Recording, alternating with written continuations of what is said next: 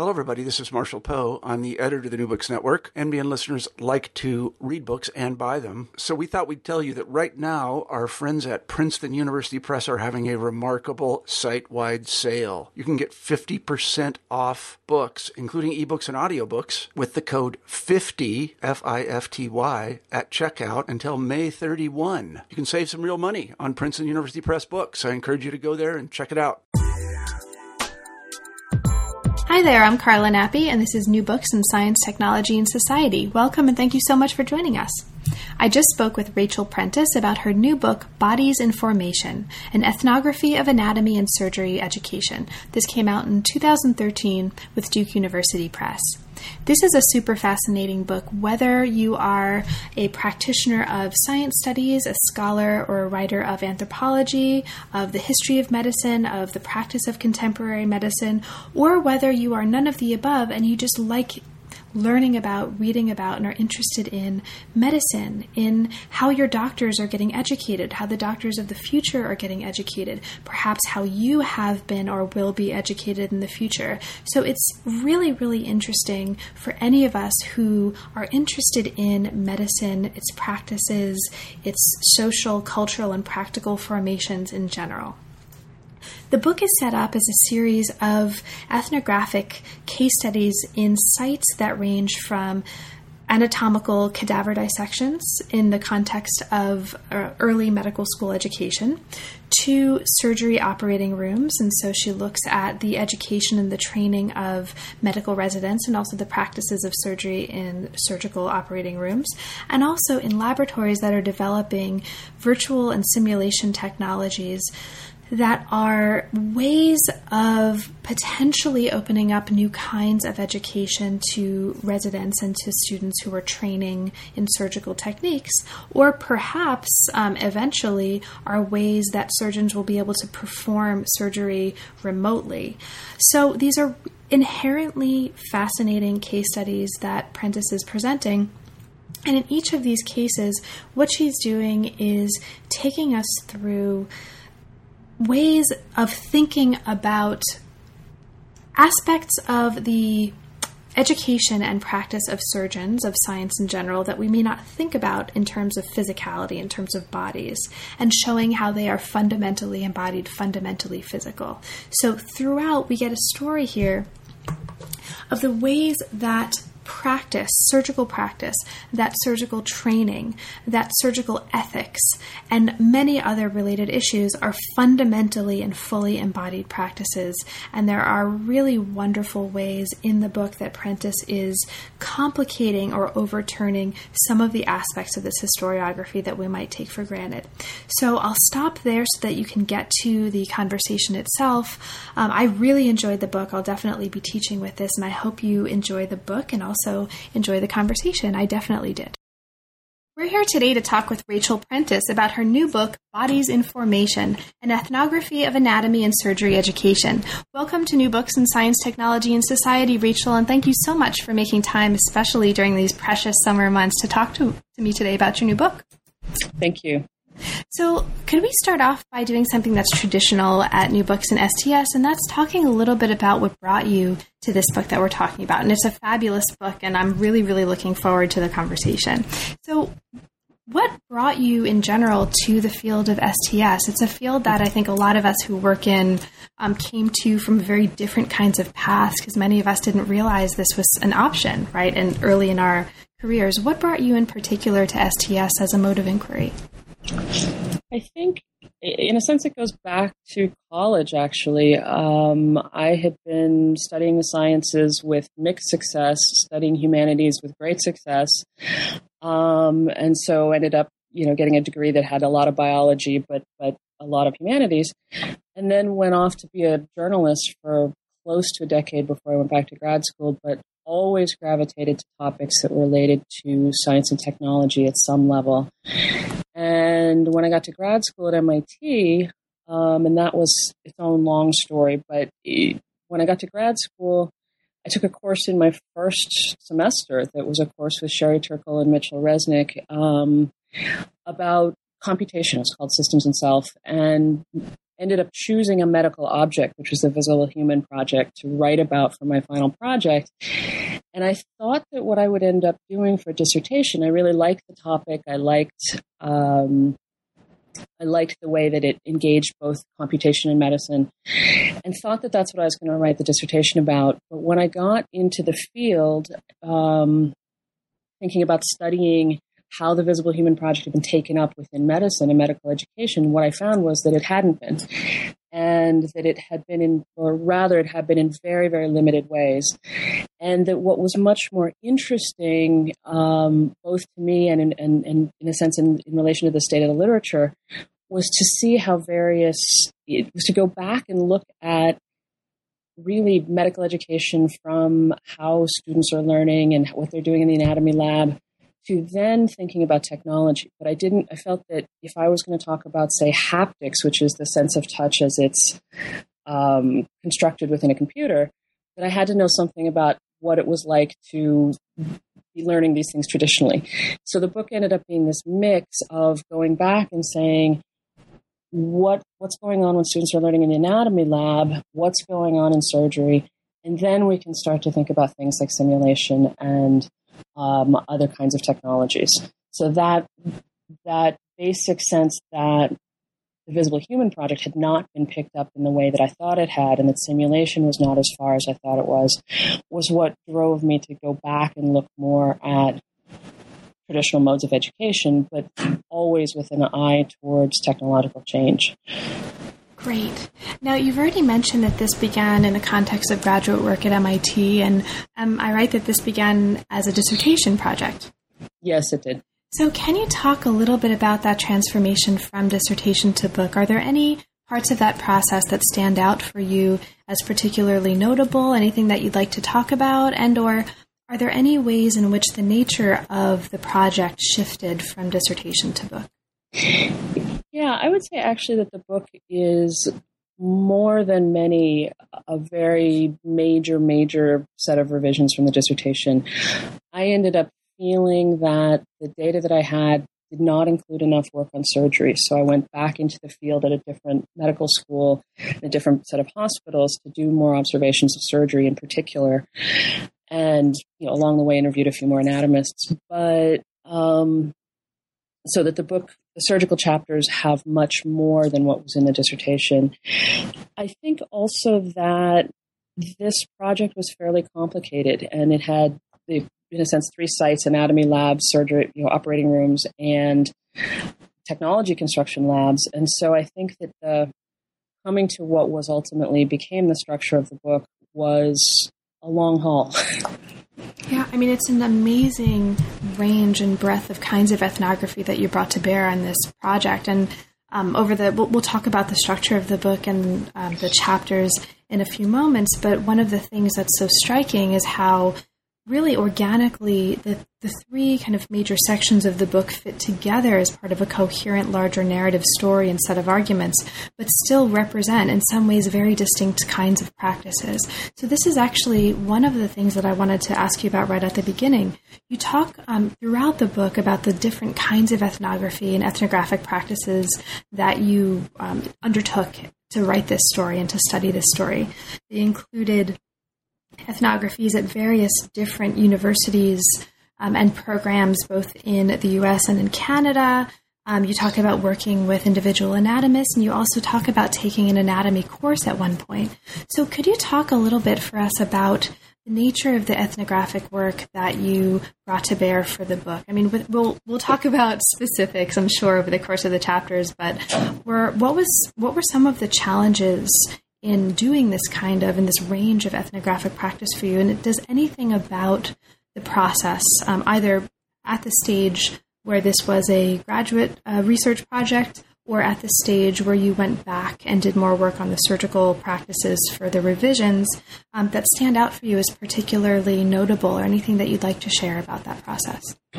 Yeah. Um, so let me start with the anatomy class. Basically, as I said, I had set out to write about the Visible Human Project, which is a digital anatomy project done by the National Library of Medicine, where they took a couple of cadavers. Uh, most famously, the male cadaver was a death row inmate, and they imaged them every way they could think of, and then they they froze them and sectioned them and took photographs of the, the sections as they removed them.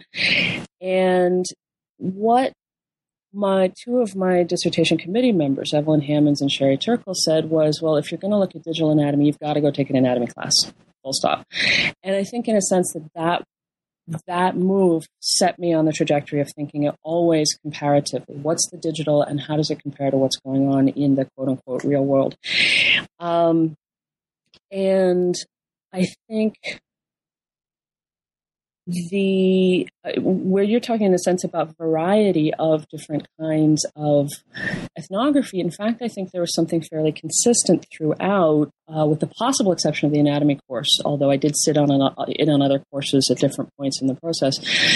But um, for the most part, what I did was I picked a fairly small group of people, and it started off with some of the people working on the Visible Human Project, but then it moved to a lab um, at one of the universities that I studied that was building digital tools for, for teaching anatomy. And that led me in the kind of classic multi sited ethnography way to going to watch one of the surgeons who was in the who was part of this digital anatomy group. So she she said, "Come on into the OR. You'll understand much more when you uh, hang out for a bit." So I did that, and the anatomy lab had been very connected to this digital technologies lab. So I've spent a lot of time in the anatomy lab and was expecting to write mostly about anatomy.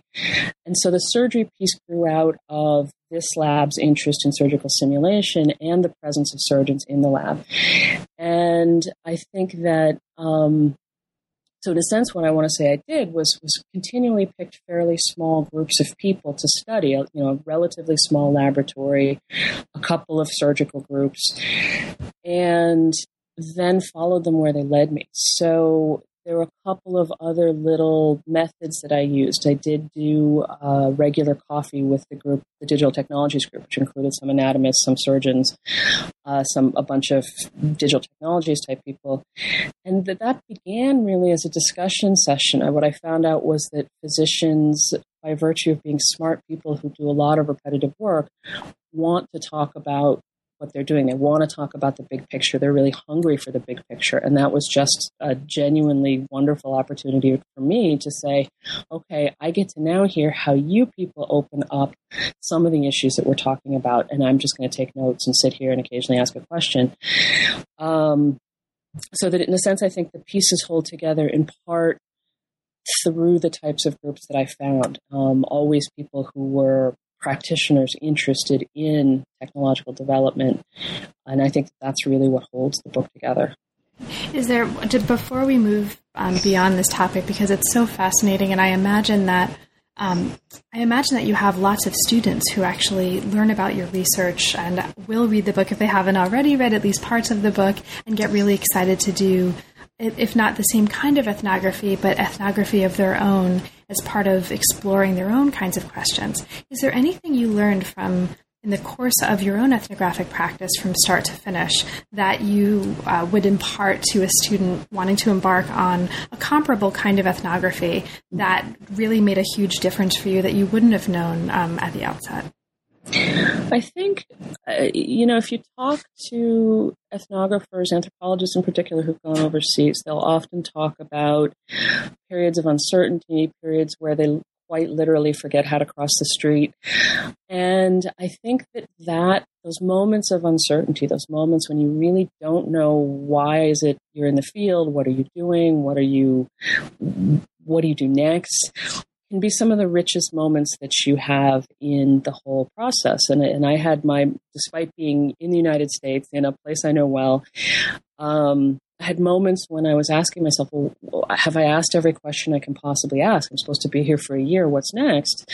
And you know, got some good advice from various people who said, stop asking questions, hang out, see what's just see, get the lay of the land, get to know these people, get them to know them at all kinds of different levels. Other things will emerge. Don't worry so much about asking every one of the right questions. And in a sense, I think that those moments where you just are, in a sense, absorbing the culture, to put it in the most kind of rudimentary anthropological terms, are the moments where surprising things come up or you realize that you know things that you wouldn't have expected that you know about the field or about the site or about the people that are in it. And I think a lot of graduate students, somewhat uh, un- totally unsurprisingly, go into the field saying, okay, I've got this list of questions. I've got these people I've got to interview. I've got this much time. I've got to, you know, bang, bang, bang, get it all out. And in fact, I think that one of the best definitions of anthropology in particular that which was which was given by one of my fellow classmates at MIT was you know, anthropology is a process of slowing down and opening up. And the more you can let yourself slow down and keep peeling back those layers of the onion, the richer your account's going to be. I think um, I think that's totally right, and thank you so much for sharing that. At least um, as a, a, little footnote anecdote, um, one of the things that I think is challenging for our students um, or anybody here at UBC for example, and this is just a small um, little subsection of practice that I've been familiar with, trying to do ethnography from the perspective of a kind of contemporary history, is that there's so much regulation on what you can ask. There's the rules for human subjects research are so strict that you have to get everything approved in advance, basically. Um, so it really kind of, in some ways, acts to limit the kind of flexibility in the course of the project, or at least that's the perception sometimes um, by people who are doing this research. So it's actually a really good lesson to keep in mind um, for people, I think, who are doing this. I'm sorry, go ahead. No, I, was just going to say if I can address that question of IRBs and all of the rules. I mean, I think my my understanding was it's the, very much the same in Canada as the U.S. And what it clearly seems to be, at least in the US, is this limitation of liability of the university. And the problem is that the model is biomedical. You know, are you injecting people with stuff? Well, no, I'm asking questions. But I think that where I've found it uh, kind of good is thinking about, well, wait a minute. Are those not so much the questions, but but are the kinds of things I'm going to be be talking about things that could cause them harm in some way? And I think those are important questions to ask. But also, I found with IRBs that, that they while they don't understand open ended questioning at all, they can kind of hang with things like when you say, I am going to be asking questions of this type, as opposed to I'm going to be asking this question.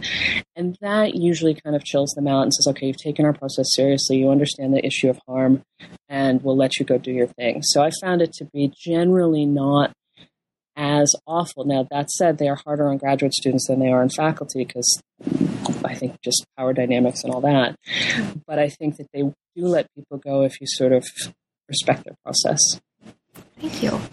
So, uh, one of the things, so as we now get into the body of the book, one of the things that's so striking and so inspiring about the book, and we'll see evidence of this as we get into the chapters, is the way that it brings together two, at least two major fields in exploring the practice of anatomical and surgical education in North America. So you say very clearly early in the book, and this is borne out by the chapters, that there's inspiration drawn from bringing together the kind of careful laboratory studies of a science studies approach with the analytics of subject formation from anthropology. And together, what this does is give um, the book a way of talking about and treating emotions, judgments, ethics, affects, perceptions as embodied, is fundamentally embodied through situated practice. And it's really a, a, very striking kind of a, a, set of approaches that you've brought to bear in the work.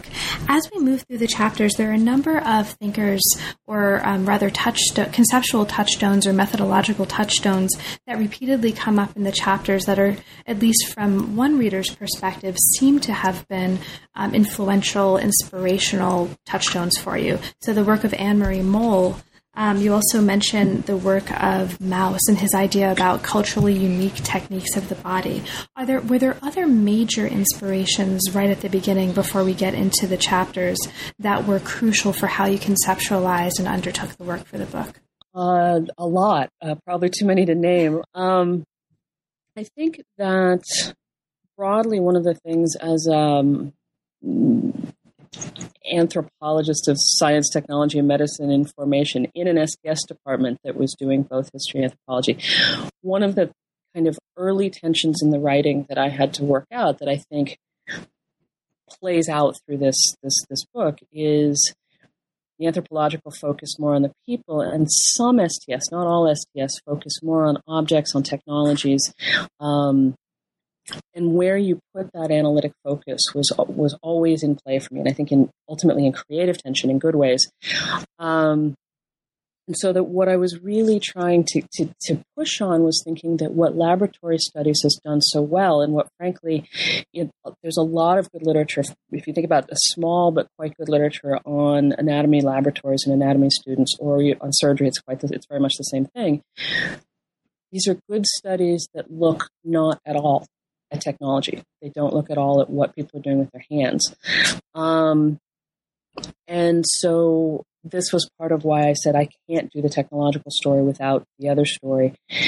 And so, what was really working for me in terms of thinking about Mol, in terms of thinking with Mauss, was people saying there are there are specific ways of uh, excuse me specific ways of knowing opened up through particular ways of interacting, uh, whether with technologies or tools or whatever, but that those are also quite specific to different cultures. Surgeons are not like, they don't see bodies in the way that um, most of the rest of the world sees bodies, at least in their professional um, work. And really taking that seriously and trying to think about what that means in terms of how you solve problems is fascinating. I remember sitting in just in um, you know, surgical waiting room. We were waiting for a room to turn over, and the surgeon that I was studying was looking at the newspaper, and there was a photograph of Randy Johnson, who's a baseball pitcher, way with his arm way, way back at the top part of a pitch. And what she noticed wasn't that, that here's this famous pitcher. What she noticed was the rotation of his shoulder was way beyond the normal uh, rotation of a regular person. So she wasn't seeing the same baseball player that you or I might have seen in that same photo.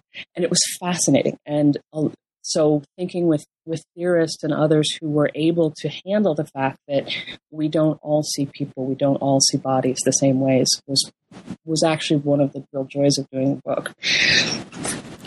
Now, the book itself begins and and in some ways ends with two moments that frame the story that's to come. And I won't ask you to talk too much about this, but I just want to put this out there as a way of framing our travel through the chapters of the book. You talk about a near fatal slip of a knife during a surgery to excise a tumor in a patient's liver and take us through that vignette. You also talk about an ethical quandary, sort of a conversation that you were party to o- over whether it's okay for students to kill a patient on a virtual reality simulator. So, what does killing mean, and um, how do we use that to understand uh, the what's going to be a series of really wonderful chapters that explore two major guiding questions for the book. And you set these out at the beginning, and I'm just going to read these or set these out very briefly for listeners who haven't yet had a chance to read the book. And I should say, I should just say, killing the virtual patient, not killing a. The, right. In terms of that second vignette, it's That's specifically right. a virtual patient, not Sorry. a real patient, which has its own very different set of issues. That's right, and the the nature of a patient as both as simultaneously occupying a kind of physical and virtual realm. Um, is something that actually is very important in the book. So thank you for clarifying that. Yeah. So what what killing means here is on is also something that's interesting because we're talking about a virtual a virtual patient.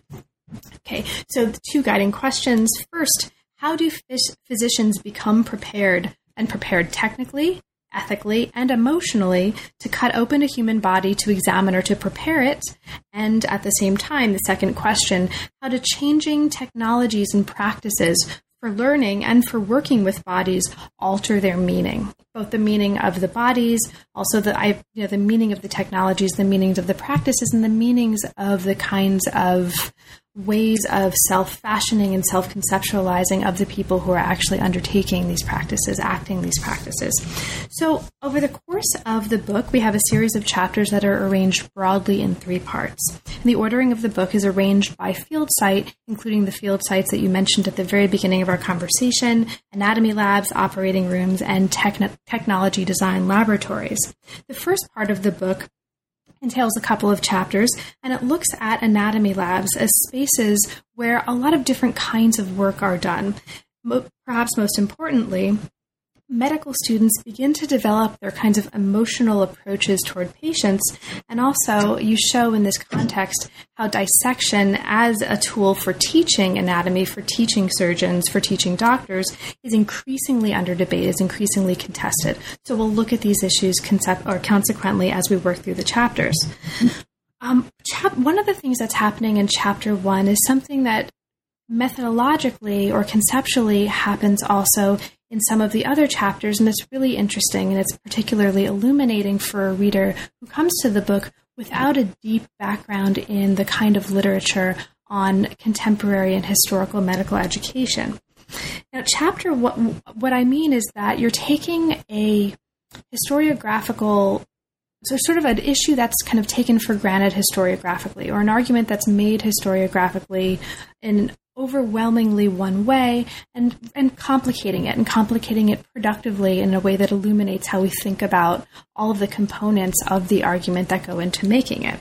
So chapter 1 considers how medical schools teach students to simultaneously at the same time both objectify cadavers and to as you as you say activate the person who once occupied the cadaver so there's this kind of dual nature of person and object that the cadaver is simultaneously occupying. And the way that students learn to navigate that and create that is, a, is one of the foci of this chapter. So here, um, one of the arguments that you're taking on has been an argument that says that education in anatomical dissection involves progressive detachment by students. Now, you're showing here actually that students' reflections emotionally and, and philosophically on the ontological status of the cadaver is an important part of the process and actually prepares them for the complexities of the job that is to come for them. So, can you talk about that way of thinking about this transformation and, and that part of the argument for you? Yeah, I think um, the, the, the, the argument that you mentioned, which is this this taking a long-standing argument and and complicating it it, the one that you're specifically, I think, referencing is, is the, the a lot of the literature of medical socialization, etc., medical work, talks in a somewhat relentless and I would say kind of dreary way about how all of biomedical training is about objectifying the patient. And I think the person who first breathed a real breath of fresh air into that literature was actually Charis Thompson, who said, well, wait a second. Actually, what patients are doing is sometimes they're objectifying themselves, and sometimes that's not a bad thing. When you are um, devastated by the end of a pregnancy, for example, saying, oh, my uterus is all messed up is a way of distancing yourself and creating emotional distance by objectifying your uterus and saying that other times when you've say given birth it's your own um, it's something you did. So you so you're you're activating yourself as a person person in the in the patient. So what i was was looking at with the anatomy laboratories was physicians doing some of the same kinds of things where it's not helpful necessarily to be dissecting, especially some of the scary parts of a, of a person and thinking about the person. On the other hand, sometimes you can't not. And so, what I think some of the best medical students do is, or the, the best, ultimately the best physicians do, is they're able to at different points turn it off and on, um, either to try to help a patient, as I describe in the chapter, or for their own um, management of what is genuinely emotionally intense work. So um, that doesn't always happen. And one of the little notes that I put in that chapter is uh, we've most of us have unfortunately met physicians who can't who can't treat people like people, and um, but I think that the best ones can do that and then go into the operating room and work on people as as as surgical things to be worked on. And so what I'm trying to say is that the the story about objectification is is partial. It's it's it's correct as far as it goes, but that if we miss the ways and, and activate the person, as Marilyn Strathern's phrase, if we look at the ways in medicine that the person gets enrolled in medical care, it becomes a much more interesting story. And I think that starts in the anatomy lab because a cadaver is neither person in the sense of living, breathing, able to talk, nor is it an object, because there was at one time a person there. And you're constantly, when confronted with a cadaver, moving back and forth. Oh, gee, look at the cauda equina, which is the nerve of the, the, the base of the back, um, or wait a minute, this was somebody who had a breast implant or something else that reminds me that there was somebody who made certain decisions in their life, um, including ultimately the decision to donate their body. Now, after uh, the stage is set and we learn something about what's happening in these dissection labs and these practices, you take us into a chapter that looks specifically at debates over whether, and contemporary debates over whether or not to curb or reduce the amount of time spent on cadaver dissection or to get rid of it altogether as part of anatomy teaching. So, can you talk a little bit about that debate as it shapes the argument that you're making in this part of the book? So, what are some of the sort of pressing issues there, and how does this shape the way you're dealing with these issues here? Yeah, well, anatomy is interesting in that it's, um, and the puns are ubiquitous, so I'll just go ahead and use one here. It's a dead science, by which I mean new discoveries of human structure at the level of gross anatomy, just the occasional bend in the nerve, that kind of thing, but really there's nothing new to be found. And what's happened as a consequence is that there's no natural home for anatomists. So anatomists are coming out of molecular biology departments, sometimes connected to surgery, sometimes connected to this, that, the other. But there's no advocacy group for anatomy beyond beyond, among other things, medical students themselves who find it a really important experience. So medical administ- medical school administrators are saying, well, gee, you know, there's no new research thing. There's not people bringing in tons of research money to look at anatomy. Um, willed body programs, body donation programs are very expensive to run. Um, so let's cut. Let's let's let's make room for more more modern sciences in the curriculum. Let's cut out some of the cadavers that we're having to work on, and let's use new technologies. And if your goal is to get students to their board exams um, in with sufficient anatomical knowledge, then maybe that's okay. Although I might argue that the emotional experience adds to learning.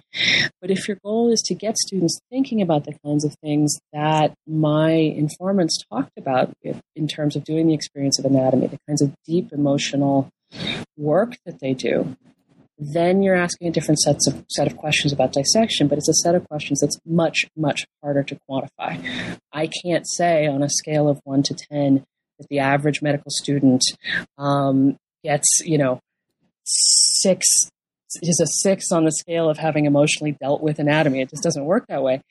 Um, and so, the, and these are people that, that want those kinds of, of numbers. So, how to quantify the emotional lessons of the anatomy laboratory is a very tough thing. And administrators are saying, well, they're doing well on the board exam, so let's cut it more. And students uniformly say, well, wait a second, this is our moment to become socialized. This is the first thing that really feels clinical that we do.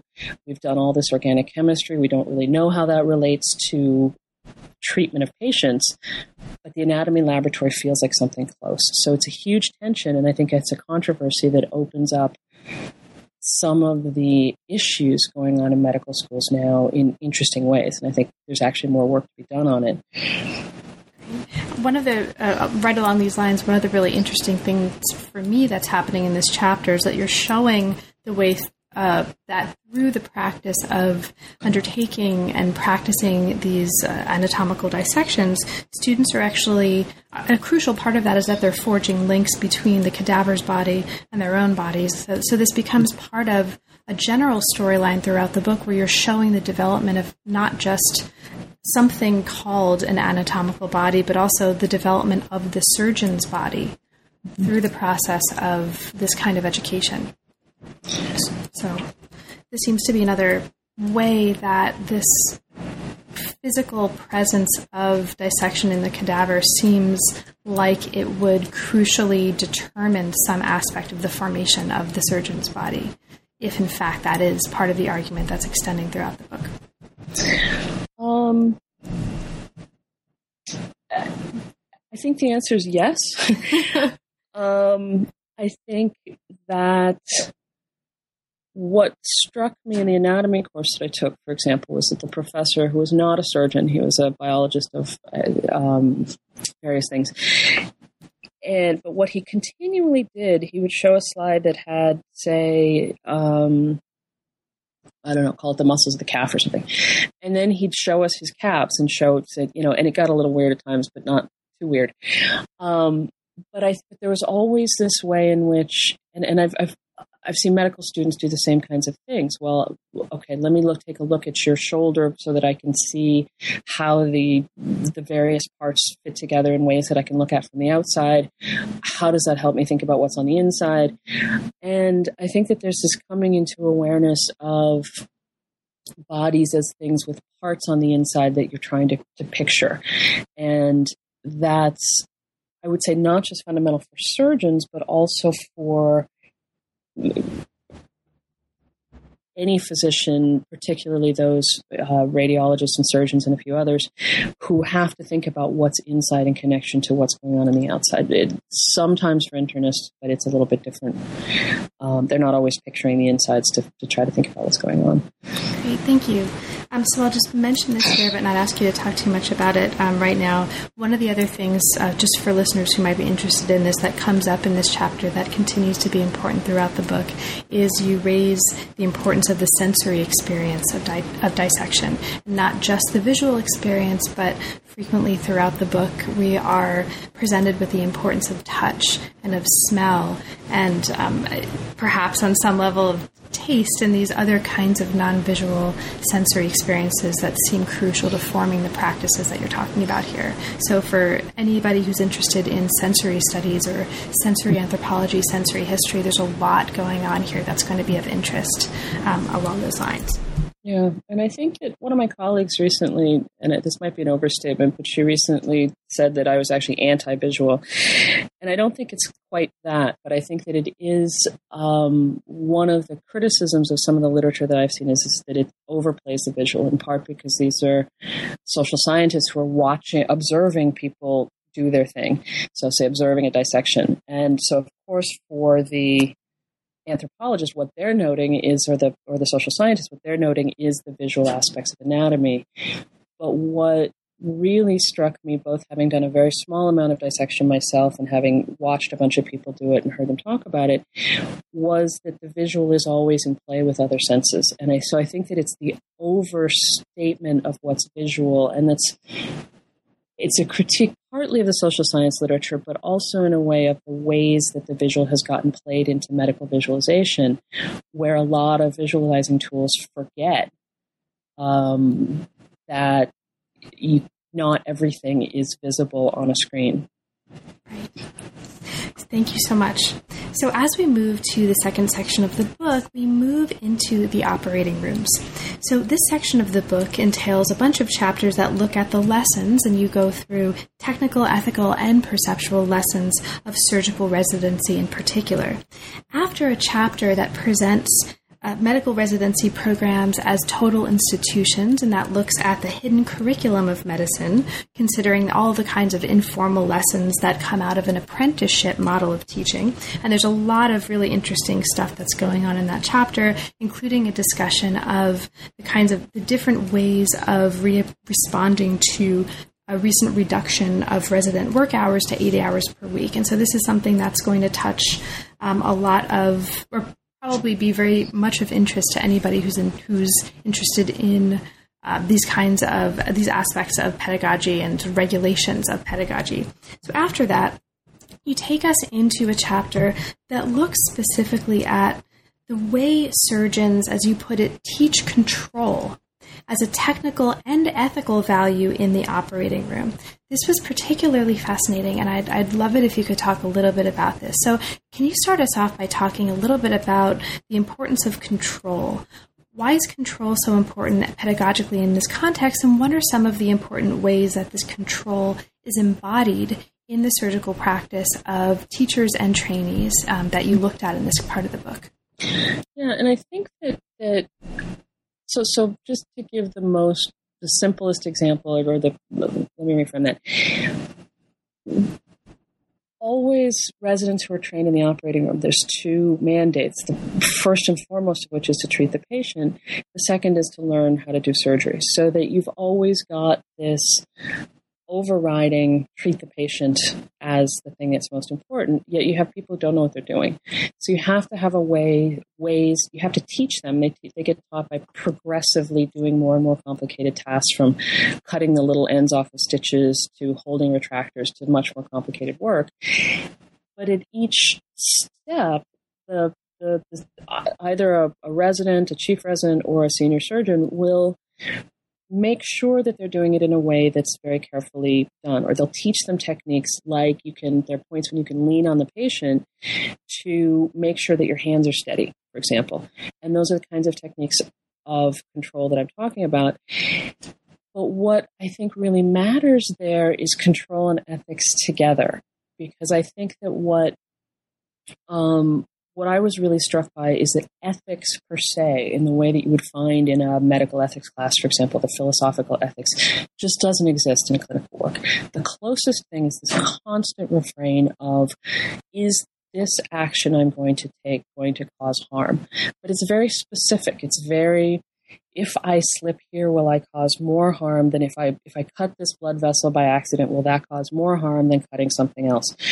Um, so it's extremely grounded and extremely specific and is partly about making sure you don't make mistakes. It's partly about learning techniques uh, in the best possible ways. And so, what I was thinking was that, that I wanted to talk about ethics as something specifically not taught as philosophical ethics, but specifically talked about as means of controlling your actions so that you don't cause harm to the patients. So it's partly a critique of certain kind of highly abstract conceptions of ethics, although I think they have a really important role to play elsewhere. Um, but also looking at how some of those ethical discussions really work on the ground. And they really don't work as discussions. What they work as is you have to control your actions um, and control your work and control your tendency to want to fix something. Um, if you get too eager, um, with the goal of preventing harm. So that's what I'm trying to do there. And this is actually one of the one of many cases in which, at least as uh, from the perspective of one reader, this reader, me, um, one of the things that's consistently been uh, taken apart in the book, or that's consistently been challenged in the book, is a tendency, and my cat is meowing in the background to confirm this. Yes, she also found this. is a tendency to try to separate the kind of the cognitive from the physical in the way we understand education and the way we understand practice. And this is one case, in addition to looking at the centrality of emotion to physical embodied practices of surgeon, which also happens in this part of the book, where you're really showing, at, least again from from my perspective, showing the what can come out of thinking of these as fundamentally connected, as fundamentally parts of the same motion of the same act, um, rather than thinking of these as a, two parts of a dyad that we have to think across um, in order mm-hmm. to understand. And so that's this is one of I think the most um, one of many very productive lessons that I um, think work really well. Thank you. So, as we move into the next chapters, and still in the same part of the book, chapter five looks. Chapter five for me was really, really fascinating, and this is a chapter that focuses on a kind of surgery called minimally invasive surgery. And the chapter talks um, at length about what this means, how this differs from what we might call open surgery or, or kind of a more traditional surgery, and also ways in which these two modes of surgery actually inform and help shape each other's practices in really interesting ways. So, one of the things that's really interesting about this chapter is the way that you're showing the how the practices of minimally invasive surgery actually transform modes of surgical perception. You argue in here, I think, very persuasively that doing surgery while looking at a monitor, which is what's involved in this kind of practice of minimally invasive surgery, it actually changes surgeons' perceptual relations to patients' bodies. This seems like a very, very important part of the general argument of the book, and I wonder if you could talk a little bit about this in the context mm-hmm. of the larger work that the book is doing. Um, yeah, I think that, that, that, one of the key things, going back to the anatomy laboratory, one of the most important sets of lessons that uh, medical students and later physicians have to learn is to translate two dimensional images into three dimensional bodies. And that's um, for people who've been doing it for a long time, it's very natural uh, for people who are new medical students, seeing the body as a 3D thing, seeing the hand is actually made up of many more layers than you think because it's fairly flat, is really uh, is really fascinating to watch people do it. And I can say, having done the small amounts of anatomy that I've done, that my 3D perception is dramatically better than it was, and it's a little bit hard to, to describe how, but but so that that so that in a sense in one sense, then, from the sense of the monitor, doing surgery on the monitor, quote unquote, with small tools inside the body, shouldn't change much because these people, people who are already experienced in making those those translations. But what I found was is that what changes is the scale because you're putting small in- instruments and small and a, a, camera that magnifies things by 25 or 30 times into the body to do um, arthroscopy, laparoscopy. And so that what you're looking at is you're looking on the monitor inside the body. If you look outside the body, what you see are the at the ends of the camera and instruments, and you can't really see what's happening inside at all unless you look at the monitor. So I think that, that, that what I was um, I'm trying to think about your, your point about connecting it to the rest of the book, I think that this interest in perception and how perception changes with the tools that you're using, that kind of um, what how one's experience of the body changes with different modes of knowing the body, and this is a, a slightly different mode of knowing the body surgically. And what I found was that surgeons were telling funny stories. They're saying things like, um, you know, this this almost insanely weird view of a really bad shoulder that was full of arthritis. If you magnify arthritis by 25 or 30 times, what it looks like are these like undersea floor in odd colors. And it was actually making me kind of seasick. Um, and at one point, the arthritis gets in the way of the camera. So you have these little white tendrils kind of blocking the camera. And she talks about the arthritis falling in our face. And I was like, wait a second this doesn't make sense. But I heard enough of these kinds of comments to realize that what surgeons were doing was imagining themselves or putting their bodies in a in a imagining sounds too too much like they worked it out in their heads. They're sort of placing their own bodies inside that space created by the camera and the body in order to then work within that space. And so that they were thinking of themselves as these, you know, the, the best way I think about it is like that fantastic voyage where there's little tiny people inside the body doing work. And um and it wasn't that they'd said okay today i'm going to shrink myself and put myself inside the shoulder. They just were there. And there's good literature in various different places odd places that says that people do these kinds of perceptual things in order to do whatever they're doing that that's, that's that, that requires it. So um, uh, I'm trying to think of an example off the top of my head, which isn't coming to me, but basically, that people um, will make the perceptual transformations that they need to do whatever they're doing. So, so actually, the classic example is baseball players when they're at bat will perceive a baseball. Professionals will perceive the baseball as larger and coming at them more slowly than anybody else who's got a baseball thrown at them at 100 miles an hour, and so that we, you know, it we, we make the perceptual shifts we have to, and those are relatively easily described as things like I'm swimming inside the joint, but they sound odd to anybody who's outside that situation. Um, Great. Thank you. And, and, another thing that comes up in this part of the book that's related to what you were just talking about that's really, really helpful, and I just want to mention this before we move on to the third part of the book, which is also fascinating, um, is that you're really showing here, and this is something that's very, very important, um, but I think isn't usually articulated as one as clearly and elegantly and persuasively as you do in this book. You're showing here that in the case of this particular kind of site, surgical site, it's not just a matter of seeing. Sight involves action. Sight mm-hmm. involves mm-hmm. bodily practice, as well as what we typically think of as you know, looking at something or seeing something. And I think that's um, that's a really important lesson and really really crucial to keep in mind. And certainly it's persuasive as you describe this particular case, but I think it's also a lesson that extends perhaps much more broadly to other circumstances. And so this is one of, another one of the parts of the book that I think translates particularly widely into methodological kind of ripplings that I think will change the way the reader thinks about perhaps his or her own work, um, even if they don't work on history of medicine or anatomical practices in the book. So I really love that part of the book. This is a long Thank you. Thank you. Um, another thing that's happening in this part of the book that I'll just again signal because it's one of these important points of transformation that I mentioned earlier is that in contrast to literature that finds remote and digital technologies, so kind of virtual technologies disembodying, you're actually arguing the opposite here. And so again, it really complicates what we may otherwise take for granted as a kind of dyadic relationship between the virtual and the physical um, that overwhelmingly moves in one direction. And so that's, I think, another very important part of what's happening here. Thank you.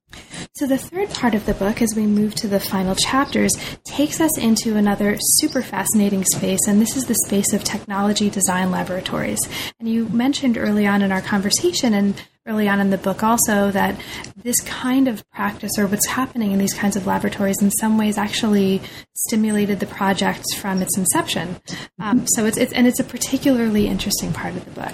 This part of the book looks at the ways that various kinds of technologies and what you call rationalizing logics, and these logics are just as important and intimately related to these technologies, have actually begun pretty dramatically transforming or potentially dramatically transforming traditional medical ways of knowing. And so the narrative arc of the book not only follows uh, different sites, but it also in some ways follows a kind of arc of transformation.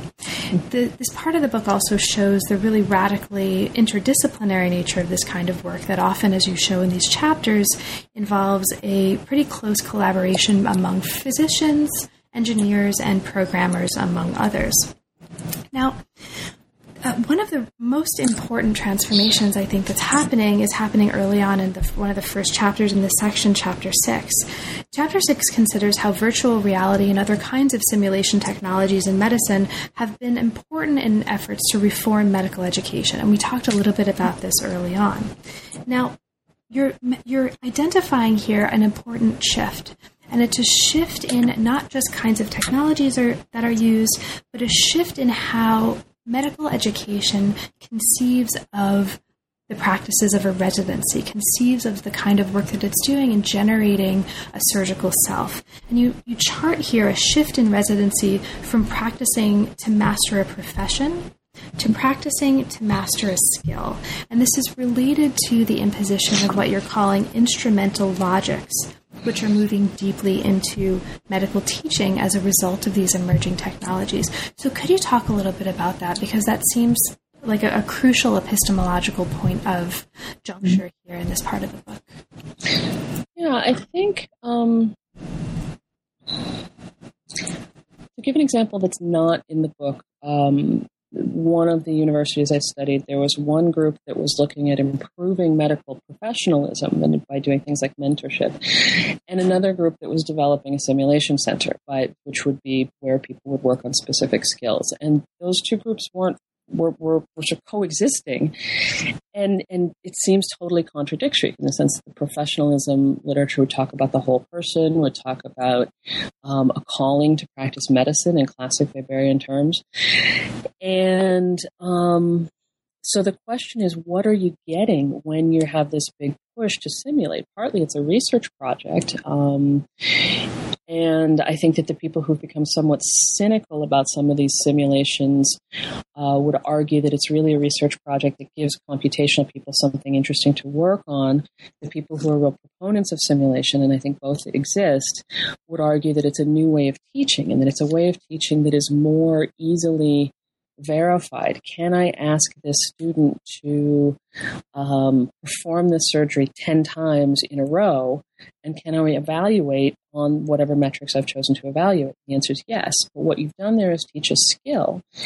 And the whole professionalism story would be uh, we're teaching the whole, we're, we're making people go through this really grueling residency because they're watching how we handle patients, how the, the, the, people more senior are handling patients all the time. They're learning good lessons from those people. They're learning how to interact with patients, sometimes for better, sometimes for worse. And in a sense, the kind of simulation logics, which are are are um, let me rephrase that. I think there are a lot of places where this desire to verify, this desire, and, and it's not a bad thing to say, I want to be certain, to standardize. I want to be certain that every one of our medical students has experienced XYZ and that I can be sure that they've mastered it before they move on. I don't think that there are wrong, uh, that that's a wrong impulse. But carried with it comes a program that sort of breaks up all of what had been thought of as a professional and asks it to, to, breaks it into different pieces and doesn't necessarily reform it into a whole. And I don't think that, that, that, medicine is going to drop the notion of professionalism anytime soon. I hope not. But I also think that, that, that there are consequences to saying what that really is is a bag of skills that we want to verify because there are things as for example in talking about emotion in the anatomy laboratory there are things about interacting with patients interacting medically that are tremendously difficult to quantify. If those some of those things drop out i'm not sure where we end up. Thank you now, as we move to the last body chapter before the conclusion, we move from this, I think, really enlightening conceptual and methodological, but also practical exploration of this this general shift in terms of how the practice of the surgeon is being reformulated as a practice of mastering a skill if we again um, carefully follow the implications and the trajectory of this mathematic- mathematization mm-hmm. body um, and the shift to instrumental logics. And you take us into a really interesting case study that looks closely at an example of a virtual reality simulator that's used in different ways and, and what those ways might be um, and what the extent of that use might be are actually left open as a point of debate and a point of future questioning and consideration over the course of the book. But you look in detail at the practices that are involved in not just using this technology, but also in developing this technology. It's super, super fascinating. For STS scholars, um, one of the kind of methodological touchstones that you're bringing to bear in this chapter is the idea of articulation or forms of articulation following the work of Latour. And for readers and listeners who aren't STS scholars, it's also just a super, super cool example that takes us into the practices of what it means to try to build a bridge between a physical body and a virtual body and how these engineers and doctors and programmers are trying to create a tool that allows that bridging to happen. So, can you talk a little bit about this kind of virtual reality simulator? What in this, uh, there's so much in this chapter of the book that's so fascinating that I would love to talk to you about. But is there, um, what for you is perhaps one of the or two of the most crucial points about the development of this virtual reality simulation that you think are important or crucial to understand what's happening more broadly in this part of the book? Um. Oh, okay. I think I think that what, in a sense, this was one of the earliest chapters. It was a it, it was a paper that I published or was in the process of publishing when I graduated, and in a sense, I think the some of the what are the pieces of this virtual reality simulator? This is a simulator that allows you to um, work on a virtual uh, uterus. It's a model of a uterus and ovaries that, are made from an actual patient's body, cross sections of a patient's body after she died. Um, and what I think is what I think is interested me in this chapter was the what are the pieces because each section from you know you've got to build a model you've got to make the model interactive in, at some level and you've got to make some way for the person on the outside to to be able to experience that as if they were doing surgery.